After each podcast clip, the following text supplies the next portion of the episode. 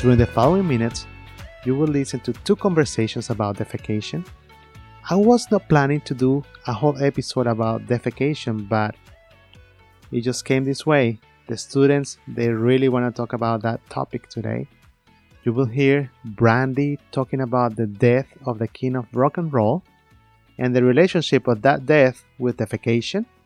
And Pernita, who is a graduate already, she will talk about a rare condition known as solitary rectal ulcer syndrome, SRUS. Enjoy it. Hi everyone, hope everyone's doing well today. My name is Brandy Trong and I'm a fourth year med student with Ross University. So, to, on today's episode, I was thinking we could talk about if Elvis died pooping. So, a pop culture trivia fact I always found interesting was that Elvis Presley may have died from trying to have a bowel movement. So, there are different statements on cause of death ranging from cardiac arrest, drug overdose, anaphylactic shock, and straining to have a bowel movement. But we're not here to figure out which one is accurate or debate all of that. Elvis was found in the bathroom and laying on the floor, and many people described it as if he was on the toilet and then fell forward. So, if he died from pooping, how does that even happen? So, let's explore that a little. When we strain to have a bowel movement, it's called the Valsalva maneuver. This maneuver is divided into four stages. Phase 1 is when one first starts straining or bears down. This causes an increase in chest pressure and blood being forced out from the large veins. This is reflected in a rise in blood pressure and a decrease in heart rate. So in phase two, there is reduced venous return to the heart because the blood was forced out of the large veins. Because there is less return to the heart, the heart doesn't pump out as much as it normally would, which leads to a fall in blood pressure. The body senses this fall in blood pressure and will compensate by increasing the heart significantly. Phase 3 is when one stops bearing down, which results in a release of chest pressure. This causes a fall in blood pressure, which causes the heart rate to increase as a reflex. So, in the final phase, in phase 4, the decreased venous return seen in phase 2 is now restored, which causes an increase in blood pressure.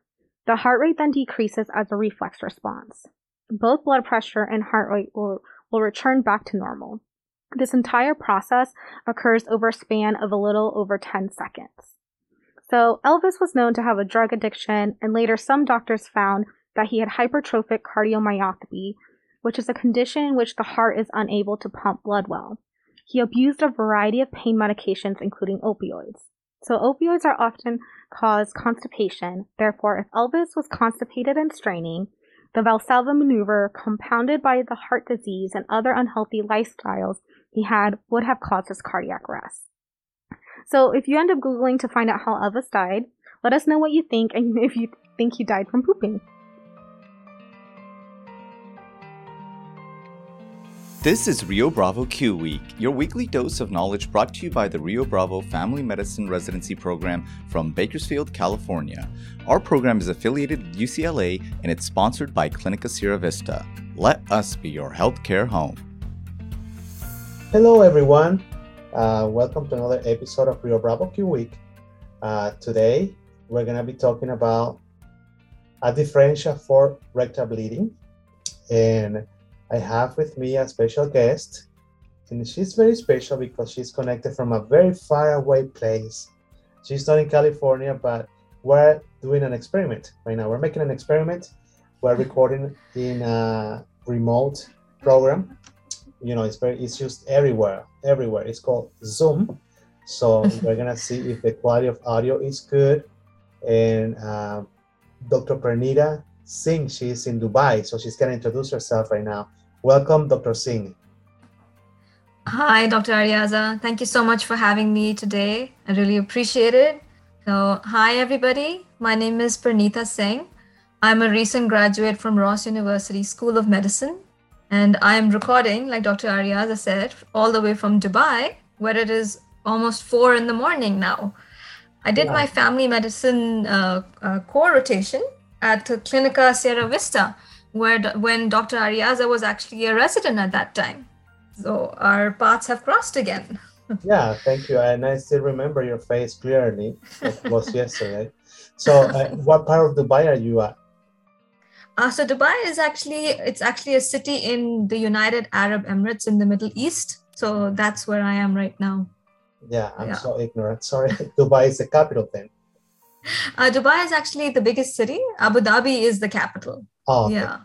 Thanks for uh, increasing my culture today. Thank you so much. A little geography.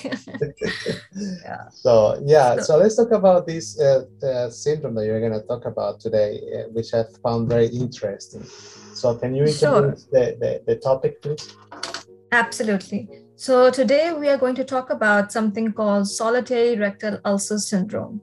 So solitary rectal ulcer syndrome, SRUS, is a benign, rare, underdiagnosed disorder that can mimic and be incorrectly diagnosed as inflammatory bowel disease, IBD, or rectal cancer. The exact prevalence is unknown, but in general, it's reported as an annual prevalence of 1 in 100,000 people. It mostly occurs in the third decade in men and fourth decade in women, with men and women being equally affected. However, cases have been identified in the pediatric and geriatric populations as well. SRUS is a misnomer because although some patients may present with a solitary ulcer, many present with multiple ulcers that may also involve the sigmoid colon. So multiple multiple ulcers too. Okay. So right. multiple ulcers, I always think, you know, uh, ulcerative colitis. So mm-hmm. um, the name that you say you say is misleading because it's a solitary rectal ulcer, but now you are telling me also that it can have several ulcers too. So um, let's talk about the presentation. Maybe we can find a, a way to differentiate these from ulcerative colitis. Sure. So the presentation looks like it looks a bit actually like IBD, like ulcerative colitis. Um, so rectal bleeding with the amount varying from a little fresh blood to severe hemorrhage that may require blood transfusions, mucus discharge, excessive straining, abdominal and perineal pain, constipation or diarrhea, feeling of incomplete defecation, tenesmus, and rarely rectal prolapse are clinical symptoms associated with SRUS. So this sounds a lot also like uh, intestinal parasites you know i was trained in venezuela in medical school and mm-hmm. i remember seeing patients with intestinal parasites and i remember seeing at least one case of rectal prolapse caused by um, pinworms. It's called pinworms here in the us but it has a, a different name in other places on the earth but it's called pinworm here. But i was actually thinking about another parasite that can present like this and it's uh, amoeba Amoeba is, a, is an intestinal protozoa, and that can mm-hmm. uh, cause also the same thing, like rectal bleeding or uh, mucus discharge and excessive straining. So that would be also a differential if you're listening in another place where you have a lot of uh, intestinal parasites. Right. So uh, let's think about how we can actually really differentiate, you know, all of these conditions. Uh, the underlying etiology is unknown, but a number of mechanisms have been suggested, including ischemic injury from the pressure of impacted fecal matter and local trauma due to repetitive self digitation, although the latter remains unproven. Ulcers usually occur in the mid rectum, which cannot be reached by self digitation. Additionally, it has been proposed that the perineum's descent, along with the abnormal contraction of the puborectalis muscle during defecation, results in trauma or a prolapsed rectum, with mucosal prolapse being the most common underlying pathogenesis in SRUS. So you are telling me that basically the ulcer is one of the consequences of this dysfunctional system in the mm-hmm. in the mm-hmm. pelvic floor. So um, it seems more like a functional problem, and mm-hmm. ulcer being one of the evident consequences of that dysfunction. So exactly let's talk about the diagnosis. I can I can um, I can tell that the diagnosis is going to require multiple studies or a, a multidisciplinary approach. Yes, exactly, Dr. Arreaza. So the diagnosis of SRUS is based on clinical features and proctosigmoidoscopy findings, with histological examination and biopsies ultimately being the key to the diagnosis. Imaging studies, including defecating proctography, dynamic MRI, and inner rectal functional studies, also aid in the diagnosis, with the latter showing that 25% to 82% of SRUS patients have dyssynergia with paradoxical anal contraction. This means that when the anus is supposed to contract, it's actually relaxing. And when it's supposed to relax, it's actually contracting. And that's why you have this pelvic floor disorder. A thorough evaluation is important in ruling out IBD, ischemic colitis, and malignancy. And, and as you mentioned, histology evaluation of biopsies, you know, it establishes the diagnosis of solitary rectal ulcer syndrome. Findings include fibromuscular obliteration of the lamina propria, and this obliteration causes hypertrophy and disorganization of the muscularis mucosa and regenerative changes. There is an abnormal crypt organization, and in cases where there is more polyps than ulcers, because you know we said that it's mostly ulcer, either a single ulcer or multiple ulcers, but you can hmm. also have polypoid lesions. And when you biopsy these polypoid, polypoid lesions, you can have a mucosa that looks more like villiform. It has a configuration that is villiform. And in some cases, the glands may be trapped in the submucosa. And, and when the glands are trapped in this submucosa, it's called colitis cystica profunda. So those are the typical findings when you do a histology evaluation of these biopsies. Mm-hmm. So let's talk about the treatments now. Um, various treatment options are available for SRUS with the treatment choice depending on symptom severity and the presence of rectal prolapse. The initial steps, especially in asymptomatic patients, include patient education and behavioral modifications, which include a high fiber diet, straining discontinuation, and a discussion of psychosocial factors. And the latter is very important because I've seen patients, you know, they've had anxiety, depression, different mental health disorders, and maybe some discord in the family, which actually leads to, um, you know, the uh, efferent uh, nerves not actually working in coordination with the pelvic floor. So this needs to be uh, talked about. Mm-hmm. Moving on, yeah, moving uh, moving on. Biofeedback is the next step in those who fail to respond to conservative measures. Biofeedback seems to help by altering efferent autonomic pathways to the gut. This is what I was talking to before. And this reduces straining with defecation by correcting abnormal pelvic floor behavior. Yeah, you were talking about a, a special monitor that you can use for these treatments. Exactly. So uh, another patient that I did say was uh, they actually had to place this probe in the anus, and this probe was connected to a monitor, and it would send these uh, shock waves, and you wouldn't feel it, but you know the anus would feel it, and the rectal muscle would feel it, and it would help you see if you're coordinating uh, with the shocks or not. So you have to train your your mind, you have to train your pelvic floor to relax when it has to relax and to contract when it has to contract. So, exactly, this is what the pelvic floor uh, behavior is about. And the biofeedback helps you to get those functions back. Okay, it's like having physical therapy for the pelvic floor.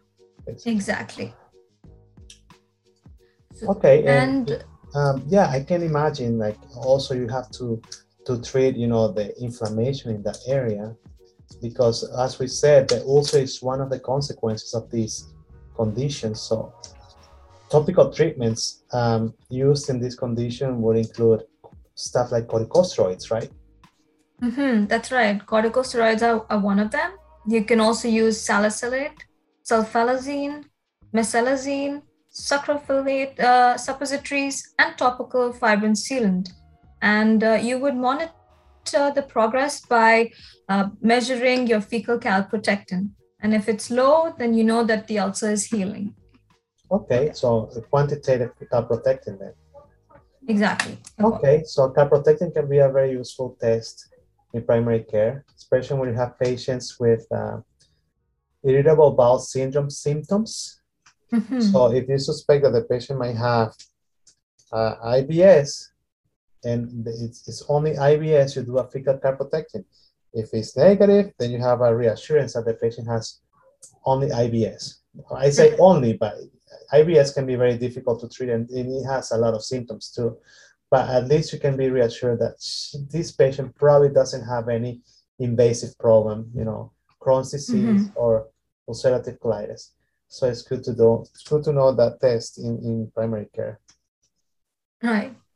But unfortunately, uh, for SRUS, surgery is necessary in almost one third of adults with associated rectal prolapse who do not respond to the above treatment options as we discussed. So, surgical treatments include ulcer excision, treatment of internal or overt rectal prolapse, and defunctioning colostomy. Open rectopexy and mucosal resection have shown a success rate of 42% to 100%. Okay, so surgery might be necessary. It seems like um, in severe cases you need, you know, a multidisciplinary team to right. help you control the symptoms and treat this condition. Of course, as primary care providers, this should be one of the differential diagnosis for rectal bleeding. So it's good mm-hmm. to know that um, you know all not all rectal bleeding are the same. You know there are some conditions that can be part of your differential list, and uh, for sure I'm gonna keep this one in mind. Solitary rectal ulcer syndrome. Next time I see a rectal bleeding, and uh, can you give us like a a final conclusion to wrap up this episode, Dr. Singh? Sure, Dr. Arreaza. So um, I would like to say that SRUS, solitary rectal ulcer syndrome, is still, as we've said, is an uncommon disease that can mimic inflammatory bowel disease and rectal cancer. Thus, a thorough and complete patient history and workup is required to accurately diagnose SRUS, following which patient education reassurance that the lesion is benign, and a conservative, stepwise, individualized approach is important in the management of this syndrome. It's a great way to end this episode. Thank you so much, Dr. Singh. Thank you so much, Dr. Arreaza. It was a great pleasure to be on the podcast with you today and looking forward to meeting you and doing this again. Oh, yeah. And I look forward to go to Dubai one day. Sure. Always welcome. Have a good day, Pranita. Thank, Thank you. You, so you too.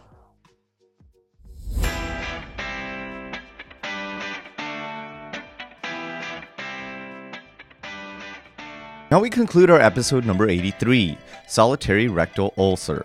Rectal bleeding, constipation, diarrhea, abdominal pain. Yes, it sounds like Crohn's syndrome, but your list of differentials may be very long. You may want to add to that list single rectal ulcer syndrome. The treatment goes beyond medications for inflammation and includes pelvic floor training. Even without trying, every night you go to bed being a little wiser. Thanks for listening to Rio Bravo Q Week. If you have any feedback about this podcast, please contact us by email at riobravoqweek at clinicasierravista.org or visit our website at riobravofmrp.org backslash Q Week. This podcast was created for educational purposes only. Please visit your primary care physician for additional medical advice. This week, we thank Hector Arreaza, Brandy Trong, and Parnita Singh. Audio by Suraj Amrutia. See you next week.